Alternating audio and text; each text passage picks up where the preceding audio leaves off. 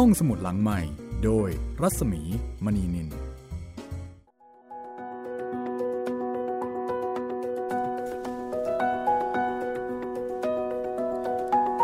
ตอนรับคุณผู้ฟังเข้าสู่รายการห้องสมุดหลังไม้นะคะ สวัสดีคุณจิตริน สวัสดีครับพี่หมีครับพบกับเราสองคนนะคะ ดิฉันรัศมีมณีนิน แล้วก็คุณจิตรินเมฆเหลืองค่ะ เราก็ดูแลคุณคุณนะคะ อยู่ที่นี่ วิทยุไทย PBS Digital Radio และพอดแคสต์นะคะ และตอนนี้ค่ะก็อยู่ที่เว็บไซต์ไทย PBS Podcast com นะคะ ครับผม เหมือนกับว่าเราย้ายบ้าน มาอยู่บ้านใหม่ บ้านใหม่ แต่ว่าเออเรียกว่าเฟอร์นิเจอร์เหมือนเดิเฟอมร์นิเจอร์เหมือนเดิมครับผม แต่โครงสร้างบ้านนี่เปลี่ยนไปครับผมแล้วก็เลขที่บ้านก็เปลี่ยนด้วยใช่ถ้าเข้าเลขที่บ้านไม่เหมือนเดิม เออ หมายถึงถ้าเข้าเลขที่บ้านเดิมไม่เจอกัน ใช่ครับผม ก็มาเจอกันที่นี่นะคะไทย PBS Podcast com ค่ะ วันนี้จะเป็นตอนที่ 9 นะคะ จากการเล่าเรื่องในหนังสือนิทานทองอิน ซึ่งเป็นพระราชนิพนธ์ของล้นเกล้ารัชกาลที่ 6 ในพระนามแฝงว่าในแก้ว ในขวัญ แต่ว่าเป็นเรื่องที่ 7 ของนิทานทองอิน ซึ่งมีอยู่ด้วยกันทั้งหมด 11 เรื่อง ครับ แล้วก็เป็นเรื่องที่คุณจิตรินนี่ชอบชื่อเรื่องเป็นพิเศษนะคะ ชอบครับ มันมีสัมผัสกันดีครับ กำนันคงบ้านโยคีครับพี่กำนันคง บ้านโยคี กำนันชื่อคง แล้วก็เป็นกำนันที่บ้านโยคีโยคี มันคอควายมาเต็มนะคะ ผมว่าชื่อมันฮาดีครับ เรื่องจะหาหรือเปล่านั่นน่ะสิอันนี้ไม่แน่ใจจริงๆผมฟังวันนี้ยังไม่ไม่ค่อยจะฮาสักเรื่องเลยนะพี่ ส่วนใหญ่ก็เป็นจริงเป็นจังนะคะครับเน้นที่การสืบสวนสอบสวน เรื่องนี้ก็จะเป็นเรื่องสุดท้ายของชุดที่หนึ่งก็คุณผู้ฟังที่ฟังรายการห้องสมุดหลังใหม่นะคะ คุณคุณสามารถที่จะแนะนำเรื่องใหม่ ๆ มาได้นะคะ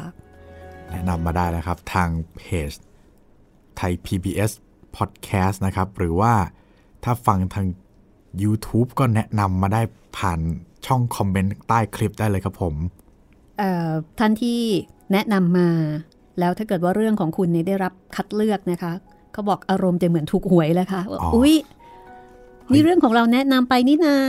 เออเขาอ่านของเราด้วย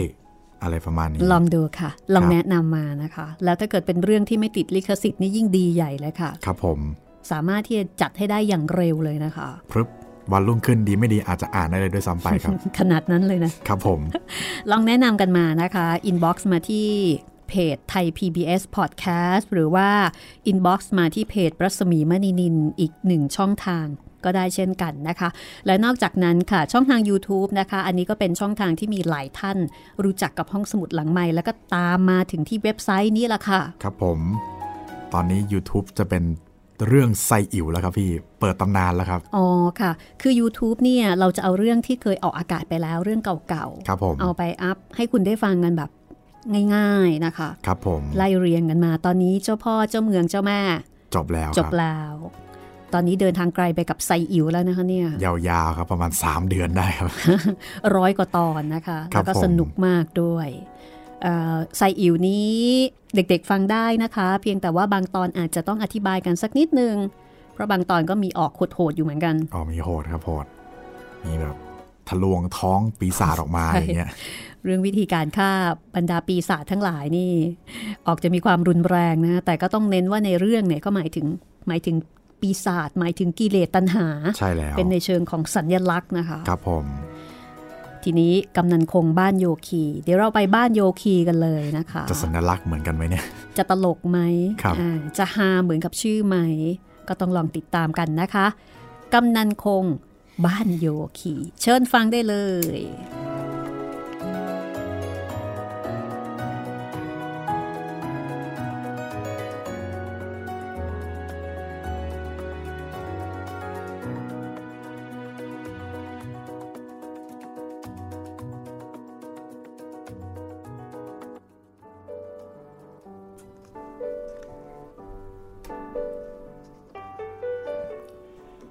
ท่านผู้ที่ได้อ่านเรื่องต่างๆ เกี่ยวข้องกับนายทองอินตั้งแต่เรื่องแรกมาจนถึงบัดนี้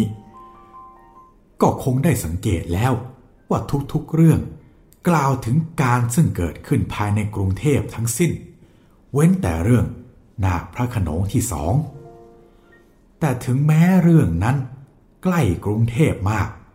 ทั้งไม่ได้เกี่ยวข้องไปถึงการสืบสวนเรื่องสาระสำคัญ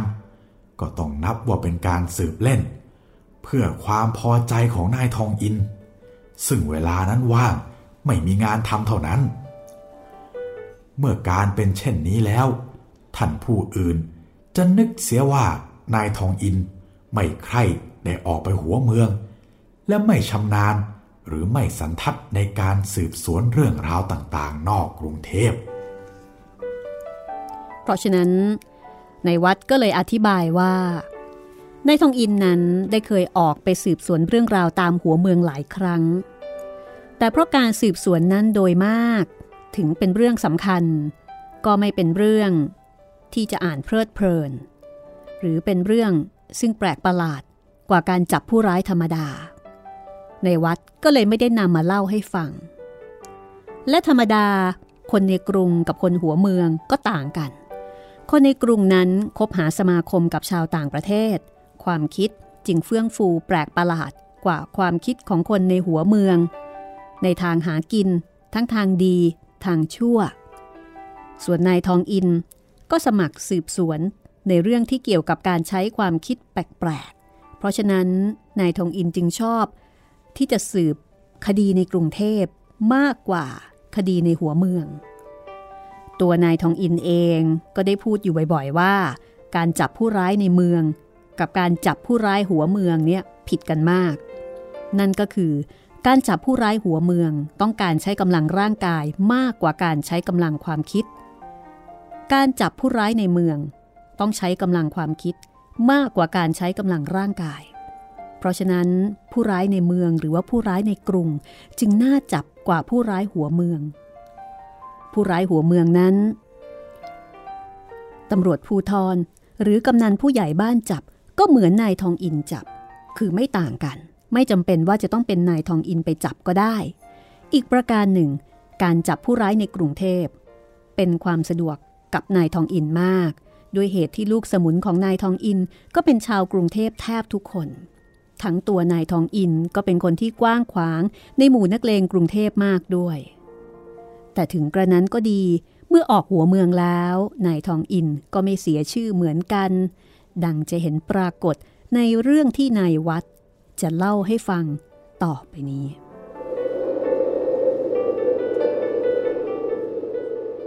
เมื่อปลายรอสอน121 ท่านคงจะจำได้ว่าในหมู่นั้น หนังสือพิมพ์เต็มไปด้วยเรื่องต่างๆ เกี่ยวข้องด้วยผู้ร้ายสำคัญผู้หนึ่ง คือไอ้มั่นมือเหล็กเพื่อท่านผู้อ่านจะลืมเรื่องราวของไอ้มั่นมือเหล็กเสียบ้างแล้ว ข้าพเจ้าจึงจะเล่าให้ท่านฟังในที่นี้แต่โดยย่อ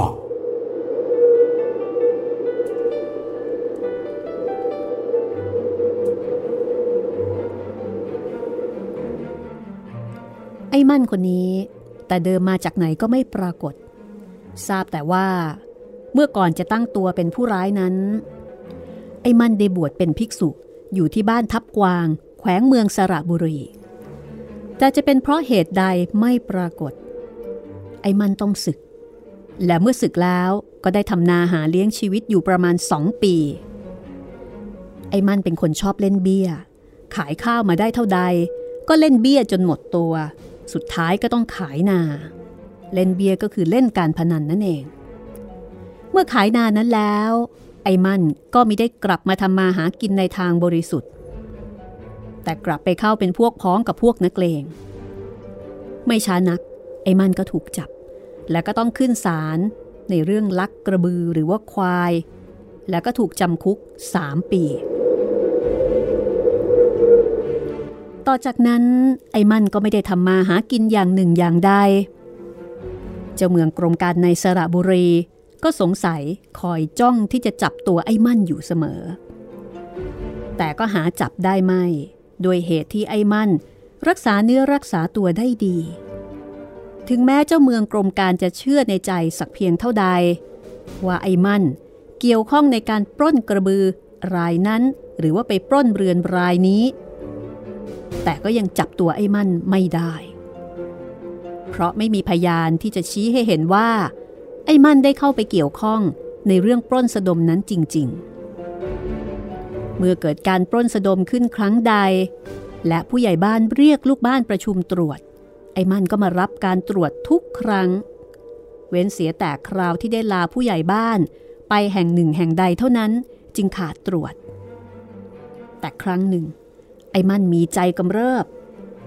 นำพวกพ้องเข้าปล้นเรือนผู้ใหญ่บ้านในหมู่ที่ตนอาศัยอยู่ แล้วก็ได้ยิงพวกเจ้าของทรัพย์ตายลงคนหนึ่งด้วย เมื่อตอนจะลงจากเรือนหนีไป ผู้ใหญ่บ้านผู้นั้นก็ได้ร้องขึ้นว่า ไอ้มันกูจำมึงได้แล้ว กูเอามึงละคราวนี้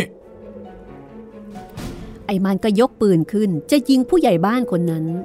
แต่บังเอิญผู้ใหญ่บ้านมีสติ ล้มตัวลงไปข้างหน้า ลูกปืนก็เลยข้ามศีรษะไป พอเวลานั้นลูกบ้านก็พากันรีบมา ไอ้มั่นกับพวกจึงหนีไป พวกผู้ร้ายปล้นครั้งนั้นจับได้หลายคน แต่จับไอ้มันไม่ได้ ชาวบ้านและตำรวจภูทรก็พากันติดตามไปจนถึงดงพระยาไฟ ก็ยังจับตัวไอ้มันไม่ได้ จึงต้องพากันกลับมา ส่วนไอ้มันนั้นก็เลยกลายเป็นผู้ร้ายใหญ่ โดยไม่มีใครทราบว่าอยู่ที่ไหนกันแน่ รู้แต่ว่า อาศัยอยู่ในดงพญาไฟแห่งใดแห่งหนึ่ง คนเดินทางไปในดงนั้นได้รับความเดือดร้อนเพราะไอ้มั่นนี้มาก บางทีกำลังเดินเดินไป ไอ้มั่นก็ออกมายืนขวางทาง แล้วก็เรียกเอาสเสบียงอาหารบ้าง ทรัพย์สินสิ่งของบ้าง ถ้าให้แต่โดยดี มันก็จะปล่อยให้เดินต่อไป แต่ถ้าขัดขืนมันก็จะทำอันตรายต่างๆ บางทีก็ถึงแก่ชีวิต ไอ้มันเป็นคนแข็งแรง คนสองคนหรือสามคน มันคนเดียวก็สู้ได้ แล้วก็มีคำเล่าลือกันว่า มันมีคาถาอาคม อยู่ยงคงกระพันยิงไม่ออกฟันไม่เข้า อีกประการหนึ่งกล่าวกันว่า อาวุธที่มันชอบถือที่สุด คือตะบองสั้นทำด้วยเหล็ก ซึ่งมันจะใช้ตีศีรษะคนที่ขัดขืน ไม่ทำตามความชอบใจของมัน คนจึงตั้งฉายามันว่า ไอ้มั่นมือเหล็กด้วยเหตุชนี้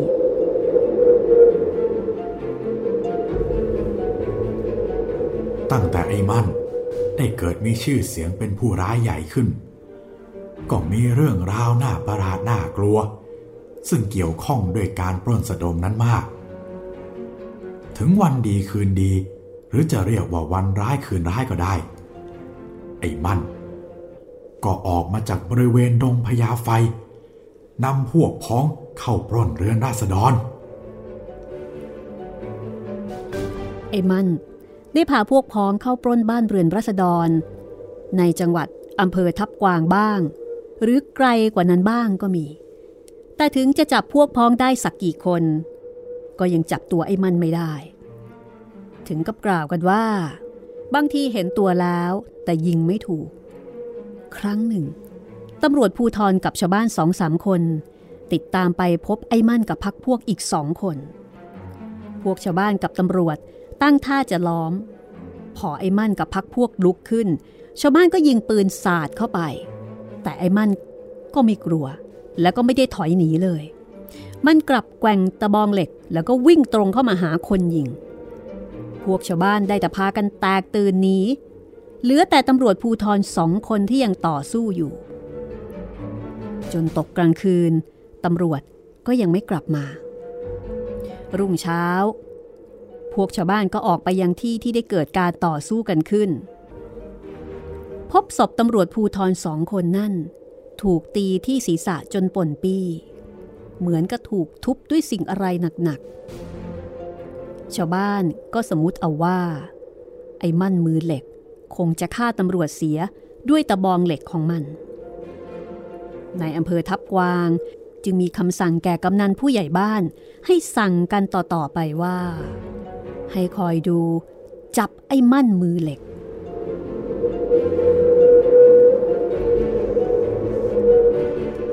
วันหนึ่ง ที่หลังเกิดเหตุนั้นไม่ช้านัก กำนันคงบ้านโยคี มีธุระขึ้นมา ไปตรวจราชการตามชายดงพระยาไฟ ก็พบไอ้มั่นมือเหล็กกลางทาง ไอ้มั่นมือเหล็ก ออกคำสั่งให้หยุดและให้ลงจากม้า ในเวลานั้นกำนันคงไม่ได้มีอาวุธไปด้วย จึงคิดว่า ครั้นจะขัดขืนใจ ไอ้มั่นก็เกรงจะทำร้ายตน จึงลงจากม้าด้วยความประสงค์จะพูดจากับไอ้มั่นโดยดี แต่พอโดดลงถึงดิน ไอ้มันก็โดดขึ้นหลังม้าขวบไป กำนันคงจึงต้องเดินกลับมาบ้าน สิ่งของบางสิ่งซึ่งได้ผูกไปกับม้าด้วยนั้น ก็เลยสูญด้วย ชาวบ้านตามชายดง ก็ล้วนแต่ขยาดน้ำไอ้มันทั้งสิ้น เพราะได้รับความเดือดร้อนเพราะไอ้มันนั้นมาก เมื่อสเสบียงมันหมดเข้าเมาได้มันก็ออกมาจากดง เที่ยวเรียกเอาที่บ้านนั้นบ้างที่บ้านนี้บ้าง ไม่มีใครกล้าขัดขืนมันได้ ถึงเวลาที่มันมา มันก็ออกมากลางวันแสกๆแต่ไม่มีใครคิดจะจับกุมมันเลย ต่อเมื่อมันไปแล้ว จึงมีผู้ใดผู้หนึ่ง เอะอะกันขึ้น แต่ก็แปลว่าจับไม่ทันเท่านั้นเอง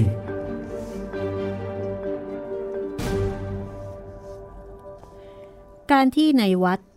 ทราบเรื่องราวของไอ้มั่นมือเหล็กมากเช่นนี้ เพราะว่าได้รับทราบจากข้าราชการผู้หนึ่ง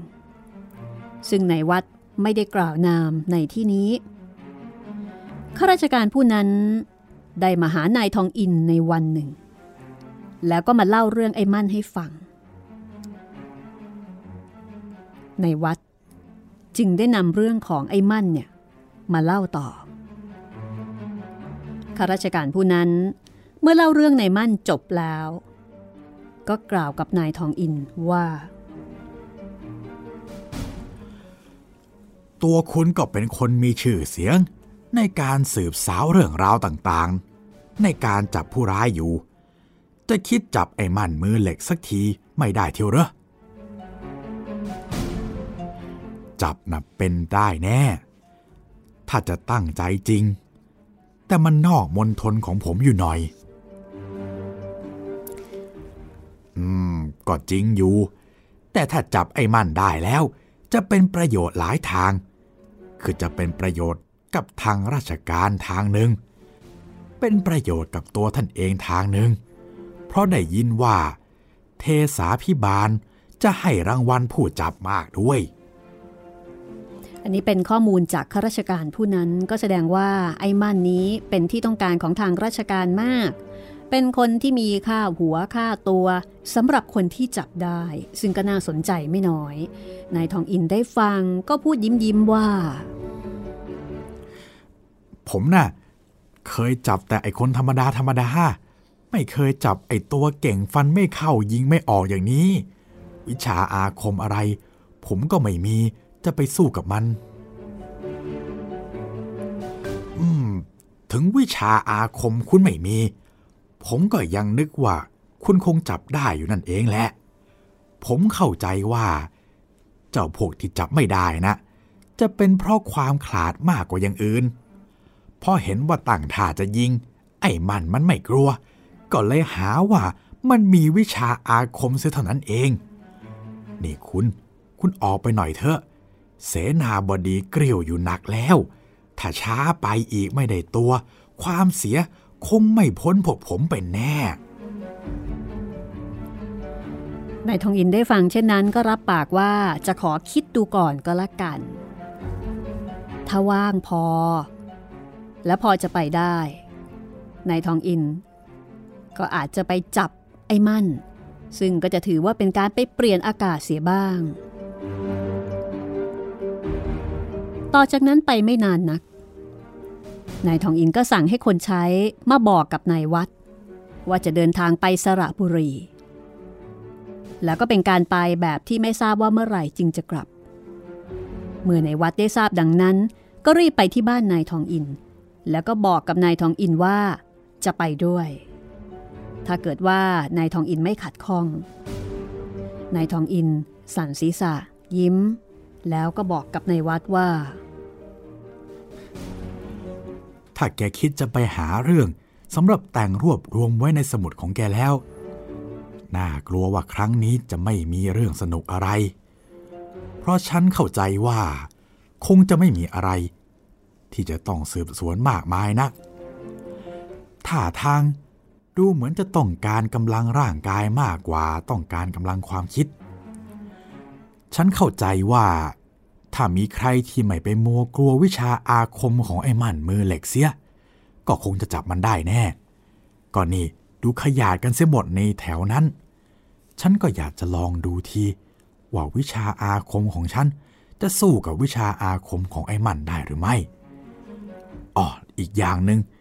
ยังมีเรื่องรางวัลที่ไม่ควรจะลืม ก็แสดงว่า เรื่องรางวัลนนี้ก็ล่อใจไม่ใช่น้อย ในวัดก็เลยบอกว่าในตอนนี้ในวัดเองก็ไม่ได้มีงานอะไร อยากจะไปเที่ยวตามหัวเมืองเสียบ้าง นายทองอินตกลงยอมให้ไปด้วย ก็มีการกำหนดวันกันพอถึงวันกำหนด นายทองอินแล้วก็นายวัดก็ขึ้นรถไฟ ตรงออกไปที่ทับกวาง แล้วก็ไปเจอเจอกับนายอำเภอที่ที่พักรถไฟ พอเจอกันนายอำเภอก็แสดงความยินดีที่นายทองอินมา แล้วก็พาตัวไปที่ที่ว่าการอำเภอ เมื่อได้พูดคุยสนทนากันพอสมควรแล้วนายอำเภอก็บอกว่าได้จัดที่พักเอาไว้ให้ ที่ทางอาจจะคับแคบอยู่สักหน่อย แต่จะจัดให้ดีขึ้นไปกว่านี้ก็เห็นจะยาก เพราะว่าที่นี่เป็นหัวเมือง และขณะเดียวกันก็ได้สั่งให้เตรียมม้าเอาไว้ สำหรับใช้ในการเดินทาง แล้วถ้าเกิดว่านายทองอิน อยากจะได้อะไรอีกก็ขอให้บอก คือจัดการดูแลบริการเป็นอย่างดีข้างฝ่ายนายทองอินก็เลยบอกว่า นี่คุณก็จัดไว้มากเกินไปกว่าที่ผมคาดหมายแล้ว ที่จริงผมจะมาพักอยู่ที่นี่ก็เห็นจะไม่ได้ประโยชน์อะไร สู้ไปอาศัยเขาอยู่ในบ้านโยคีไม่ได้ ถ้าม้าในเวลานี้ ผมก็ยังไม่ต้องการ ถ้าได้เกวียนสักเล่มหนึ่งจะดีกว่า เอ๋อได้สิขอรับ สามสี่เล่มก็ได้ เล่มเดียวดีกว่าขอรับ อันนี้หมายถึงขอเกวียนนะคะนายอำเภอก็จัดให้ ลุกไปสั่งให้จัดเกวียนตามที่นายทองอินต้องการ ส่วนนายทองอินกับนายวัด ก็ไปที่พัก ซึ่งทางนายอำเภอจัดไว้ให้ แล้วก็เปลี่ยนเครื่องแต่งตัวให้ดูคล้ายๆ กับชาวบ้านในแถบนั้น เสร็จแล้วก็กลับไปหานายอำเภอใหม่ แล้วกล่าวกับนายอำเภอว่า ผมจะลาคุณไปบ้านโยคีทีเดียว ได้เกวียนเมื่อไรจะไปเมื่อนั้น การสืบสวนเรื่องเช่นนี้ สืบในที่ใกล้ๆดีกว่าในอำเภอก็ถามว่า แล้วไม่คิดจะเอาตำรวจไปด้วยบ้างหรือแม่ ไม่เอาไปเห็นจะดีกว่า แต่ถ้าคุณจัดคนที่คุณไว้ใจได้สำหรับเป็นผู้ช่วยผมสักสามสี่คนก็เห็นจะดีนายอำเภอก็จัดให้ตามนั้น แล้วก็ถามว่าจะให้คนเหล่านั้นเนี่ย ไปด้วยหรือเปล่า ไม่ต้องไม่ต้อง ให้ตามไปทีหลังก็ได้ ให้ทยอยทยอยกันไปเห็นจะดี อย่าให้ไปพร้อมกัน ราวสักเมื่อเรือนี้ให้ถึงบ้านโยคีให้พร้อมกันให้หมด ถ้าคุณรอสักประเดี๋ยว ผมจะไปเที่ยวหาคนตามที่คุณต้องการ แล้วคุณก็บอกกับพวกเขาเองดีกว่า ว่าคุณเนี่ยต้องการอะไร จากนั้นคอยอยู่ไม่นานนักนายอำเภอก็พาคนมาสี่คน รูปร่างล่ำสันแข็งแรงครบมือ นายทองอินจ้องดูหน้าคนทั้งสี่พยักหน้า จากนั้นก็ถามคนที่หนึ่ง ซึ่งสวมเสื้ออย่างผู้ใหญ่บ้าน ว่า แกได้เคยมีอะไรเกี่ยวข้องกับไอ้มั่นมือเหล็กบ้างไหม ผู้ใหญ่บ้านบอกว่า ผมยังไม่เคยเห็นตัวมันเลย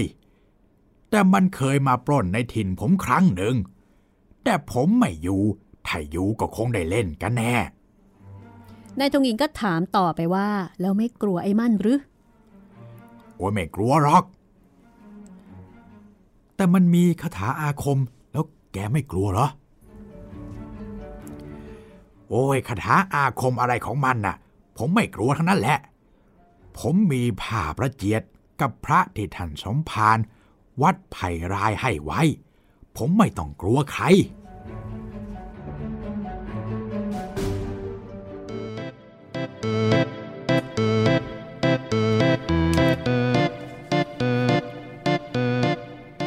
นี่คือการสนทนากับผู้ใหญ่บ้านคนหนึ่ง ซึ่งดูเหมือนว่านายทองอิน ก็จะถูกใจไม่น้อย เดี๋ยวมาติดตามในช่วงต่อไปนะคะว่า ผู้ใหญ่บ้านคนนี้เนี่ยชื่อเรียงเสียงไร แล้วก็จะเก่งจริง ตามที่ได้คุยเอาไว้หรือเปล่า นี่คือเรื่องกำนันคงบ้านโยคีค่ะ พักสักครู่ เดี๋ยวกลับมาตามกันต่อนะคะ ในช่วงหน้า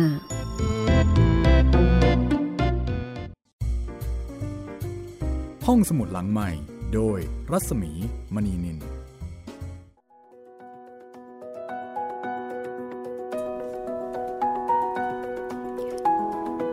กำนันคงบ้านโยคียังไม่ปรากฏตัวนะคะ เห็นกล่าวถึงผ่านๆครับ แต่ยังไม่ได้เห็นตัวเต็มอือฮึค่ะ ตอนนี้มาเจอกับผู้ใหญ่บ้านก่อนๆครับผมเออประเด็นสำคัญเรื่องนี้ก็คือเป็นการสืบสวนนอกพื้นที่ของนายทองอินครับ ปกติมักจะอยู่แต่ในกรุงครับ เพราะว่าในกรุงนี่เน้นในเรื่องของการใช้ความคิดใช่ไหมคดีซับซ้อน คดีซับซ้อนสนุกดีครับ แต่ว่าเรื่องของนายมั่นนี่ออกไปในทางการใช้แรงนะคะ น่าจะเป็นตอนที่บูหน่อย อ่านอ่านดูแล้วนี่อารมณ์เหมือนกับองคุลิมาลยังไงก็ไม่รู้เอออะประมาณนั้นเลยพี่ เหมือนกับว่าเออคอยดักปล้นครับ แล้วก็เป็นศิลปินเดี่ยวด้วย ศิลปินเดียว มีอาวุธเป็นตะบองเหล็กโอ้โหดู hardcore มากนึกว่าเห้งเจีย แล้วก็ออกจะโหดนะคะ ใครไม่ยอมนี่ทุบหัวเอาครับ แล้วก็เป็นคนที่มีแรงเยอะมันได้ฉายามือเหล็กเลยนะพี่อือหือออกแนวบู๊นะคะครับสำหรับตอนนี้ แต่ไม่รู้จะบูจริงหรือเปล่าอ่าฮะก็คงไม่ได้เน้นสืบสวนสอบสวนอะไรสักเท่าไหร่ครับประเด็นก็คือจับให้ได้ จับให้ได้ อาจจะเน้นแกะรอยอะไรอย่างนี้ไหมพี่ ว่าจะเจอเจอในในมั่นเนี่ยที่ไหน ใช่ครับ ว่าแต่กำนันคงบ้านโยคีจะยังไงนะคะ อันนี้ยังไม่แบบยังไม่ออกหัวออกก้อยนะ ยังไม่รู้ว่าแกจะมีส่วนร่วมอะไรกับนั่นเรื่องน่ะนี้สิเลย อาจจะเป็น กำนันคนที่เกี่ยวข้องกับการจับตัวหรือเปล่าอืมหรือว่าเป็นแบ็คให้โจรก็มัไม่นแน่ใจได้ทั้งนั้นเลย ใช่ครับ นี่คือเรื่องกำนันคงบ้านโยคีซึ่งเป็นเรื่องที่เรื่องที่7นะคะ ครับผม แล้วก็เป็นเรื่องสุดท้ายของนิทานทองอินชุดที่1ซึ่งมีอยู่ด้วยกัน2ชุด ชุดแรกนี่มี7เรื่องครับแล้วก็ชุดที่2เนี่ยมี4เรื่อง นี่เรากำลังจะจบชุดที่1นะคะครับผม นิทานทองอินซึ่งเป็นพระราชนิพนธ์ของล้นเกล้ารัชกาลที่ 6 ในพระนามแฝงว่าในแก้วในขวัญค่ะ ก็อย่าลืมนะคะ คุณผู้ฟังฟังรายการแล้วเอ่อสามารถที่จะแจ้งผลการรับฟังมาได้ แนะนำติชมหรือว่าแนะนำเรื่องใหม่มาได้ค่ะ ในหลาย ๆ ช่องทางนะคะ ก็สำหรับ ช่องทางหลักๆเลยนะครับ ทาง fanpage Facebook Thai PBS Podcast นะครับ มีอะไรก็ติชมกันได้เลย หรือว่าสำหรับผู้ที่ฟังทาง YouTube นะครับ ก็ comment ไว้ใต้คลิปได้เลย เดี๋ยวผมจะตามอ่านทุก comment เลยครับผม แล้วถ้าจะ inbox มานะคะ inbox มาที่เพจไทย PBS Podcast หรือว่า inbox มาที่เพจรัศมีมณีนินนะคะ เอาละค่ะ ถ้าพร้อมแล้ว เดี๋ยวเรากลับไปที่นายทองอินกันเลยก็แล้วกันนะคะว่า ผู้ใหญ่บ้านคนนี้ ซึ่งดูเหมือนว่าจะพูดคุยถูกคอกันดีเนี่ย ตกลงแล้วชื่อเรียงเสียงอะไร จะใช่กำนันคงหรือเปล่าอ่าเอ้ยไม่ดี อันนี้เป็นผู้ใหญ่บ้านอ๋อนี่เป็นผู้ใหญ่บ้านไม่ใช่กำนันอ่ายังยังยังครับ เป็นผู้ใหญ่บ้านจากไหนอย่างไรนะคะ ติดตามได้เลยค่ะ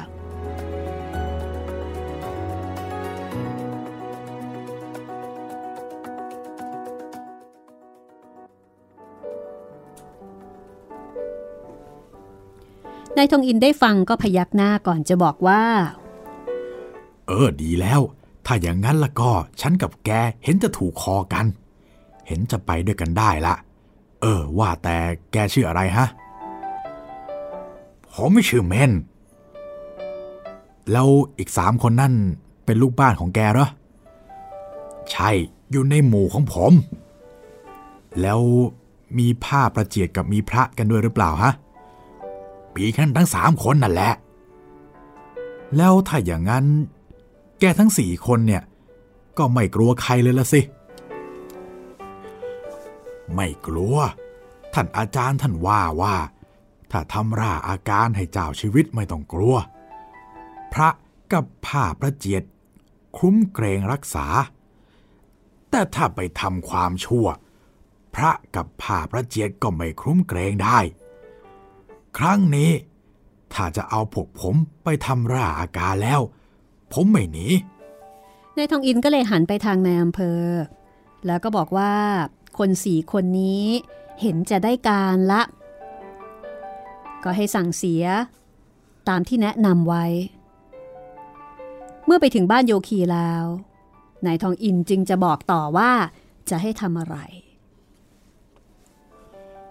วันนี้ก็เย็นเสียแล้ว ครั้นจะไปก็จะไม่ถึงจนดึก ดูเหมือนคุณว่าทางนี้ประมาณ 200 เส้นไม่ใช่เหรอ ก็ราวๆนั่นแหละ งั้นถ้าอย่างนั้นผมไปพรุ่งนี้เช้าตอนตีสิบเอ็ดเห็นจะดี เมื่อตกลงกันเช่นนั้นนายทองอินกับนายวัดก็กลับไปที่พัก อาบน้ำอาบท่าพอสบาย แล้วก็ออกไปเดินเล่นตามหมู่บ้าน ถามข่าวคราว เรื่องไอ้มั่นมือเหล็กอีก แต่ก็ไม่ได้ความอะไรมากมาย กว่าที่นายทองอินได้กล่าวมาแล้วนั้น แต่ได้ข่าวแปลกออกไปอีกนิดหน่อย คือไอ้มั่นมือเหล็กที่ได้สเสบียงไปนั้น มักจะได้จากกำนันคงโดยมาก แต่ถึงกระนั้นกำนันคงก็ดูจะไม่กระตือรือร้นในการที่คิดจะจับกลุ่มไอ้มั่นให้มากขึ้นกว่าแต่ก่อนเลย อีกประการหนึ่งซึ่งเป็นเรื่องประหลาดก็คือ บ้านรัษฎรอื่นๆ ยังมีเวลาที่ต้องเสียหาย คือถูกไอ้มั่น หรือว่าพักพวกไอ้มั่น ปล้นทรัพย์สินสิ่งของไปบ้าง แต่กำนันคงนั้นมีได้ต้องเสียสินทรัพย์สมบัติอย่างหนึ่งอย่างใดนอกจากสเสบียง แล้วก็ม้า ซึ่งกำนันคงถูกไอ้มั่นบริบเอาเสียในกลางดงนั้น ต่อมาไม่ช้านักก็กลับมาบ้านเอง เพราะฉะนั้น กำนันคงก็ไม่ได้เสียม้าตัวนั้น เมื่อกลับมาถึงที่พักแล้วนายทองอินก็เลยถามในวัดว่ายังไงพ่อวัด แกมีความคิดยังไงในเรื่องนี้มั่งไหม ยังไม่มีความคิดอะไรเลย นอกจากที่จะไปจับตัวมันเท่านั้นแหละ อืม คนอย่างเจ้านั่น จะไปจับมันได้ง่ายอยู่หรอ ก็คนคนเดียว พวกเราหลายคนด้วยกัน จะปลอมจับมันเอาไม่ได้หรือไงฮะ เอาแล้วแต่ก่อนก็เคยไปจับมันตั้งหลายคน ยังไงถึงไม่สำเร็จได้ล่ะ นี่พ่อวัด มันไม่สำเร็จก็เพราะว่าพวกนั้นมันกลัวนะสิ นี่เราไม่กลัววิชาอาคมมัน เราถึงจะจับมันได้ มันไม่ใช่จะเกี่ยวในเรื่องกลัวเท่านั้น มันจะเกี่ยวกับเรื่องไม่ตั้งใจด้วย แต่เอาเถอะ ฉันสงสัยอะไรอีกอย่างหนึง่ง เอาไว้ไปถึงโน่นแล้ว ค่อยดูกัน บางทีฉันอาจจะสงสัยผิดก็ได้ คืนวันนี้นอนกันเสียทีก็ดี พรุ่งนี้จะได้ตื่นเช้าๆ ครั้นรุ่งขึ้นเวลาประมาณตีสิบเอ็ดนายทองอินกับนายวัดก็ออกจากทับกวาง แล้วก็ออกเดินไปในดง หนทางโดยมากก็ร่มรื่น สบายดี ส่วนใหญ่แล้วนายทองอินกับนายวัดไม่ค่อยจะได้นั่งไปในเกวียน แต่จะชวนกันลงเดินเสียเป็นส่วนใหญ่ เดินไปจนประมาณห้าโมงเช้า ก็หยุดหุงข้าว รับประทาน แล้วก็พักสบาย รอจนประมาณบ่ายโมง แล้วก็ออกเดินต่อ เวลาบ่ายเกือบสามโมง ถึงบ้านโยคี ก็ตรงไปที่บ้านกำนันคง นายทองอินไปบอกว่าจะขออาศัยอยู่ที่นั่น กำนันคงนี้เป็นคนรูปร่างใหญ่ ท่าทางแข็งแรง อายุประมาณ 40 เศษ สังเกตดูในตาของกำนันคงที่จ้องดูในวัดกับนายทองอิน เป็นสายตาที่จ้องมองเราจะอ่านหัวใจทั้งสองคนกำนันคง จ้องมองนายทองอินแล้วก็ในวัดอยู่ครู่หนึ่ง ก็ยิ้มแล้วก็ตอบว่า ได้แล้วพ่อที่จะอยู่นะ ถ้าพ่อไม่กลัวไอ้มันมือเล็ก ไอ้มันมันชอบกลนะพ่อ มันเห็นที่นี่เป็นที่สำหรับหาสเสบียงทีเดียว ประเดี๋ยวประเดี๋ยวมันก็มา มาเอาไม่รู้สึกตัวด้วยนายทองอินก็เลยบอกว่ามาเลย ไม่กลัวหรอก เพราะว่านายทองอินกับเพื่อนเนี่ยมีปืนมาคนละกระบอก ถ้าไอ้มั่นมา เดี๋ยวจะช่วยกำนันคงเอง กำนันคงได้ฟังก็สั่นศีรษะแล้วก็บอกว่า โอ้ย ช่วยไม่ได้หรอก หลานไอ้มัน มันเป็นคนมีวิชา ฟันไม่เข้ายิงไม่ออกโอ้ยปืนของลุงน่ะ บางทีอาจจะยิงไม่ออก แต่ปืนของฉันยิงออก เอาเถอะลุง ไม่ให้เสียประโยชน์หรอก ในการที่มาอยู่ ฉันจะแทนบุญคุณลุงหรอก เงินที่มีมา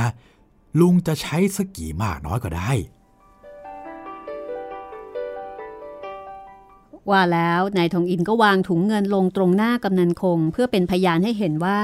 เงินนั้นมีจริงกำนันคงจ้องมองเป๋งอยู่ที่ถุงเงิน ครูหนึ่งก็เมินหน้าไป แต่ในครู่หนึ่งนั้นในวัดก็พอทราบได้ว่ากำนันคง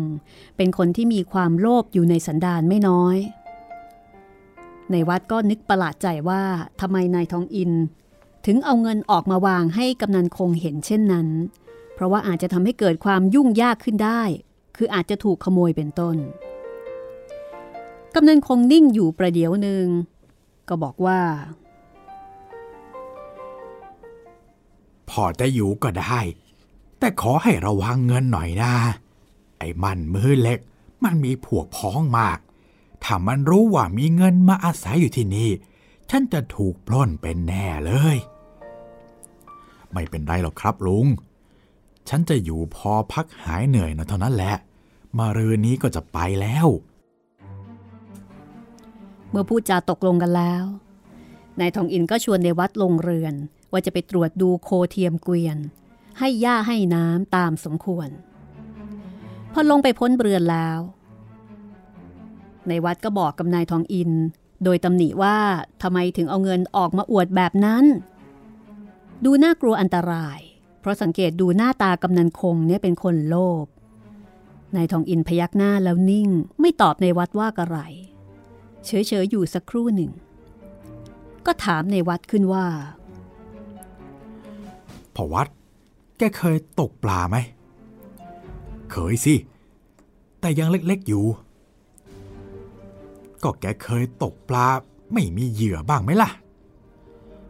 ตกไม่มีเหยื่อ แล้วมันจะติดได้ยังไงทองอิน ก็นั่นนะสิ มันก็ไม่ติดเพราะนายทองอินพูดขึ้นเช่นนี้ในวัดก็เข้าใจได้ทันที จากนั้นก็ ถามต่อไปว่าแล้วทำอย่างไร ถึงจะรู้ตัวว่าเมื่อไหร่ ไอ้มั่นมันจะมา รู้สิ มาพรุ่งนี้แหละ เอ้า แล้วแกรู้ได้ยังไงน่ะ เอ้า ก็ฉันนัดมันนี่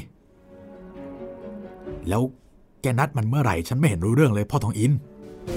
ก็เมื่อตะกี้นี้นั่นแหละ เดี๋ยวอะไร ก็ฉันไม่เห็นแกจะเขียนหนังสือหนังหาอะไรเลยนี่ ก็ฉันไม่ได้เขียนนะสิ แล้วอย่างนั้นแกนัดยังไงล่ะ ก็ฉันบอกกำนันคงนะสิ เอาก็ฉันไม่เห็นแกบอกว่าอะไรเลยนี่ นี่พอวัด ฉันบอกว่าฉันจะไปมาเรือนนี้นี่นา แต่ก็เอาเถอะ แกคอยดูเถอะ ถ้าไอ้มั่นมือเหล็กไม่มาเรียกเอาเงินที่บ้านกำนันคง เวลากลางคืนพรุ่งนี้ล่ะก็ ฉันจะยอมให้แกท้องทีนึง ดูเหมือนว่านายทองอินมั่นใจมาก เมื่อคุยกันเสร็จแล้ว ทั้งคู่ก็ชวนกันไปหุงข้าวรับประทาน แล้วก็นั่งสนทนากันอยู่ที่ริมกองไฟ โดยมีกำนันคงออกมาคุยด้วย ก็พูดจากันด้วยเรื่องต่างๆ พอดึกก็แยกย้ายกันไปนอน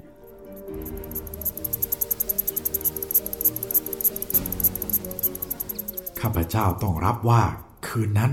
ข้าพเจ้านอนไม่ใคร่หลับ เพราะไม่ไว้ใจตากำนันคง แต่นายทองอินนั้น นอนหลับสนิทตลอดคืน รุ่งขึ้นก็ไม่มีอะไรแปลกประหลาด นายทองอินกับนายวัดไปเที่ยวเดินเล่นตามหมู่บ้าน สนทนากับชาวบ้านที่โน่นบ้างที่นี่บ้างตามสมควร ในส่วนของเรื่องไอ้มั่นมือเหล็ก ก็ได้ข้อมูล จากชาวบ้านหลายคน บอกว่าเมื่อมันต้องการสเสบียงเมื่อใด มันก็จะออกมาจากป่า แล้วก็เที่ยวเรียกเอาตามบ้านต่างๆ แต่โดยมากมักจะเป็นบ้านกำนันคงเสียเป็นส่วนใหญ่ เวลาประมาณเที่ยงเศษนายศิลกับนายอยู่ พวกของผู้ใหญ่บ้านที่ชื่อเม่นก็มาถึง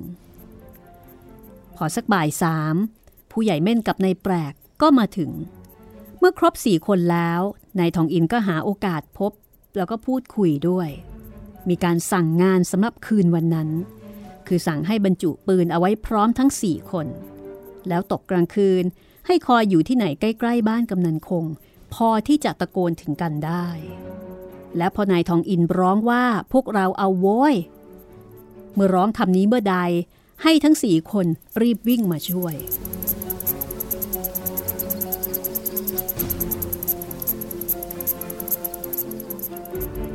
ครั้นตกกลางคืนนายทองอินกับนายวัด ก็หุงข้าวหุงปลากินกัน จากนั้นก็ไปนอนเรียบร้อย เหมือนกับไม่มีเหตุการณ์อันใด กำนันคงออกไปจากบ้านตั้งแต่เช้า พอค่ำก็กลับมาในวัดสังเกตดูว่ากำนันคงมีท่าทางกระสับกระส่าย แต่ก็ตั้งใจที่จะไม่ให้นายทองอินกับนายวัดสังเกตเห็น พอเวลาประมาณสี่ทุ่ม ได้ยินเสียงเหมือนมีคนเอาก้อนอิฐหรือก้อนหินปาที่ฝาเรือนของกำนันคง สักครู่ได้ยินเสียงกำนันคง ลุกเดินออกจากห้องข้างใน แล้วก็ร้องถามไปว่า เฮ้ย นั่นใครนะ เสียงชายผู้หนึ่งตอบมาจากข้างๆเรือนว่าฮะเองก็รู้อยู่แล้วนั่นจะต้องมาถามอีก กำนันคงทำท่าตกใจ แล้วก็ตรงเข้าไปปลุกนายทองอินกับนายวัด ซึ่งในความจริงนายทองอินกับนายวัดก็ยังไม่ได้หลับ แต่แกล้งทำเป็นนอนหลับตานิ่งกำนันคงก็เขย่าทั้งสองคน แล้วก็บอกว่าให้ลุกขึ้น ไอ้มั่นมือเหล็กมาแล้วนายทองอินมองดูตาในวัด เหมือนกับจะบอกว่า ยังไงล่ะฉันว่าแล้ว ในวัดตื่นเต้น เพราะว่าตั้งแต่เคยจับผู้ร้ายมากับนายทองอิน ยังไม่เคยจับผู้ร้ายใจอำมหิตอย่างเช่นไอ้มั่นมือเหล็กนี้เลย แล้วก็เชื่อว่ามันคงจะสู้เต็มกำลัง และในการต่อสู้กัน ก็อาจจะมีใครคนใดคนหนึ่งหรือว่าหลายคนบาดเจ็บ หรืออาจจะถึงขั้น ล้มตายก็เป็นได้ แต่ถึงกระนั้นไหน ๆ ก็ได้มาแล้ว จะทำขาดอยู่ก็ไม่สมควร ในวัดจึงแข็งใจ หยิบปืนมาตรวจดู เห็นประจุลูกอยู่เรียบร้อย ก็วางเอาไว้ข้างตัว พอให้หยิบใช้ได้ง่าย ๆ ฝ่ายกำนันคงเมื่อเห็นในวัดกับนายทองอินลุกขึ้น แกก็ออกไปพูดกับไอ้มั่นต่อไปว่า เอาแล้วแกประสงค์อะไรเล่า วันเนี้ยเองมีเงินหลายช่างในบ้าน ข้าจะมาเอาเงินนั่นแหละ เฮ้ยเงินอะไรของฉันน่ะไม่มีหรอก ทำไมจะไม่มี อย่ามาโกหกข้าเลย ประเดี๋ยวข้ายิงตายเดี๋ยวนี้แหละ กำนันคงตัวสั่น แล้วก็ปฏิเสธบอกว่าไม่มีเงิน ในขณะที่ไอ้มั่น ก็ยืนยันว่ามีเงินแล้วก็จะมาเอาเงิน กำนันคงก็เลยหันมาทางนายทองอินแล้วก็บอกว่า นี่ได้ยินไหมล่ะหลาน มันจะเอาให้ได้เลยเห็นไหม ให้มันสิเห็นจะดีกว่าละมั้ง นายทองอินสั่นศีรษะปฏิเสธ นี่เงินน่ะ ฉันไม่ให้มันหรอกลุง ฉันจะให้ลูกปืนมัน ว่าแล้วนายทองอินก็หยิบปืนนายวัดก็หยิบปืนขึ้นมาเหมือนกัน ทันใดนั้นกำนันคงก็ร้องขึ้นว่า หลานอย่าอย่าทำเขาหลานอย่านายทองอินกระโดดเข้าไปที่กำนันคง เอามืออุดปากไว้แล้วก็บอกว่า นี่แกอย่าร้องไป ถ้าขืนพูดอีกเป็นคำเดียวตายแน่ แล้วนายทองอินก็เดินออกไปที่หน้าเรือน แอบฝาเรือนมองออกไปข้างนอก เห็นไอ้มั่นกับพักพวกอีกสองคนรวมสามคนยืนอยู่ที่หน้าบ้าน นายทองอินหัวเราะแล้วร้องตะโกนขึ้นว่า พวกเราเว้ย พอนายทองอินร้องเช่นนั้น ก็ได้ยินเสียงฝีเท้าคนวิ่งมา นายทองอินยกปืนขึ้นประทับบ่ายิงเปรี้ยงออกไปที่คนสามคนยืนอยู่ เห็นล้มลงคนหนึ่ง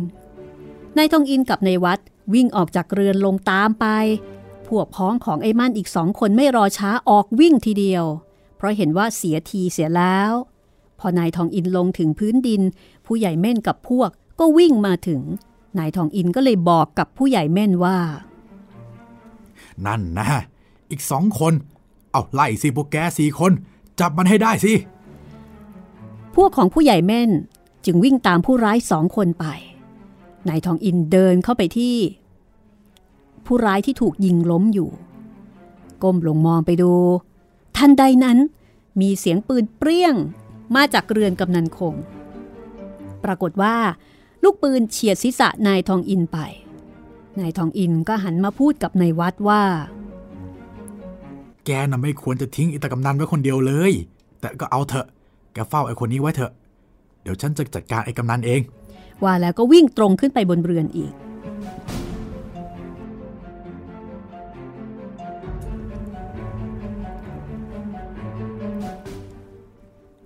างฝ่ายในวัด มองดูหน้าไอ้ผู้ร้ายที่นอนอยู่ คลำดูที่หน้าอกซ้ายรู้สึกเป็นน้ำเปียกๆเปื้อนมือ ก็รู้ว่านายทองอินนี่ยิงแม่นมาก ผู้ร้ายคนนั้นขาดใจตายเสียแล้ว สักครู่หนึ่ง ชาวบ้านได้ยินเสียงปืนก็พากันมา ในวัดก็เลยเล่าเรื่องให้ฟังทุกประการ ชาวบ้านคนหนึ่งซึ่งมีใต้อยู่ในมือ ก็เข้ามาส่องหน้าผู้ร้ายที่ตาย แล้วก็บอกว่า โอ้ย ไม่ใช่ซะแล้ว นี่มันไม่ใช่ไอ้มั่นหรอกขอรับ ไอ้สังชาวบ้านเนี่ยแหละ เขาก็สงสัยกันอยู่นานแล้ว ว่าจะเป็นพวกไอ้มั่น มันตายซะก็ดีหรอก จากนั้นในวัดก็ขึ้นไปบนเรือน เห็นนายทองอิน นั่งอยู่บนหน้าอกกำนันคง พอเห็นในวัดนายทองอินก็บอกว่า เออดีละพวัดมาแล้ว นี่ มาช่วยกันมัดไอ้หมอนี่หน่อยเถอะ มือมันไวเหลือเกิน ประเดี๋ยวก็หยิบฉวยนู่นชกนี่ไม่รู้สึกตัวเลย เฮ้ยไว้ใจมันไม่ได้เลย ในวัดก็แก้ผ้าคาดออกมามัดมือกำนันคงไว้ ตามที่นายทองอินสั่ง เมื่อมัดแน่นหนาแล้ว นายทองอินก็ลุกขึ้นสลัดแขนทั้งสองข้างแล้วก็บอกว่าเฮ้ยตานี่แกมีกำลังมากพอใช้เลยนะ ถ้าแกได้ exercise ฝึกหัดเหมือนฉันละก็ ฉันแทบจะสู้แกไม่ได้เทียว แต่เมื่อกี้ก็ยังต้องปล้ำแกตั้งตั้งใหญ่ เออยังไง ไอคนที่ฉันยิงน่ะ ได้ไหมโอ้ยแล้วจะไปได้อะไร แกยิงทะลุถึงหัวใจ ไม่ได้กระดิกอีกเลยทีเดียว แต่เสียทีที่มันไม่ใช่ไอ้มั่นมือเหล็กเท่านั้นแหละ เออ เออ ฉันนึกอยู่แล้ว ว่าน่าจะยิงผิดเสีย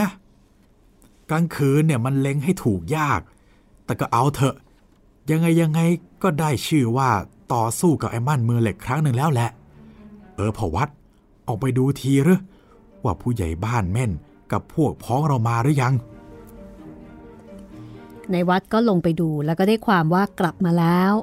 ผู้ใหญ่บ้านเม่น สังเกตดูกริยาเสียใจมากที่จับไอ้ผู้ร้ายสองคนไม่ได้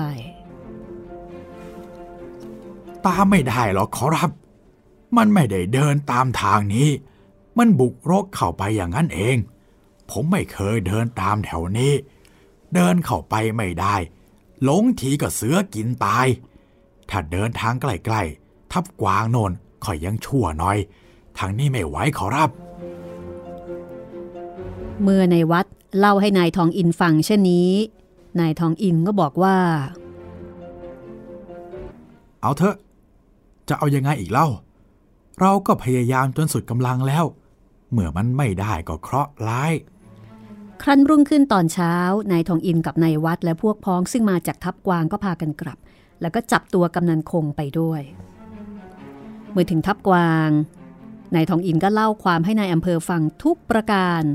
แล้วก็แสดงความเสียใจที่จับไอ้มั่นมือเหล็กไม่ได้ในวัดสังเกตดูว่าในอำเภอมีท่าทีเสียใจมาก แล้วก็ถามนายทองอินว่า นี่ แล้วคณะของคุณไม่คิดจะออกอุบายจับมันอย่างอื่นเลยเหรอนายทองอินบอกว่า ผมคงจะยังไม่เลิกการจับนี้ แต่เวลานี้มันคงระวังตัวเสียแล้ว จะคิดจับอีกคงไม่มีประโยชน์ รอให้เงียบกันไปอีกเสียทีก่อนเห็นจะดี แต่การที่จับตัวกำนันคงมาได้นี้ ก็เสมือนกับตัดทางหาสเสบียงของไอ้มั่นมือเหล็กเสียทางหนึ่งแล้ว เพราะฉะนั้นมันคงจะซ่อนอยู่ในดงไม่ได้นานนักหรอก คงจะต้องออกมาปล้นที่ข้างนอกนอก มื่อมันออกมาข้างนอกแล้ว การที่จะจับมันก็คงจะไม่ยาก แต่ขออย่างเดียว คืออย่าให้คนที่คอยจับไปกลัวอำนาจอิทธิฤทธิ์ของมันเสียเท่านั้น และแล้วนายทองอินก็เลยพูดเรื่องอื่นต่อไป รุ่งขึ้นเวลาเช้านายทองอินก็ขอยืมม้าในอำเภอสองม้า แล้วในวัดกับนายทองอินก็ลาในอำเภอ ขึ้นม้าออกเดินทางไปสระบุรี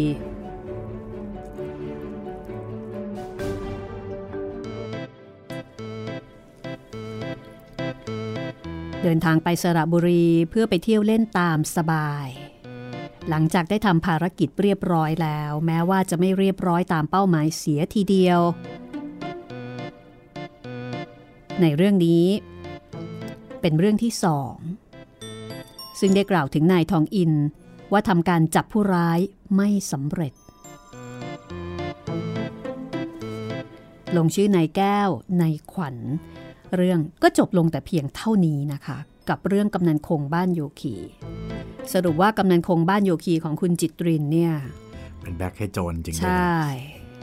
เฮ้ยไม่น่าเลยกำนันคง ไม่ได้มาช่วยจับโจรนะคะ ครับแต่ช่วยโจรปล้นค่ะ ครับ หมดเวลาของห้องสมุดหลังใหม่แล้วนะคะ กับเรื่องสุดท้ายในชุดที่หนึ่งกำนันคงบ้านโยคี นิทานทองอิน พระราชนิพนธ์ล้นเกล้ารัชกาลที่ 6 ในพระนามแฝงในแก้วในขวัญค่ะ ติดตามตอนต่อไปนะคะ เราจะเริ่มชุดที่สอง9นาฬิกาถึง 10นาฬิกานะคะ ที่นี่ www.thaipbspodcast.com วันนี้เราสองคนลาไปก่อนนะคะ สวัสดีครับ สวัสดีค่ะ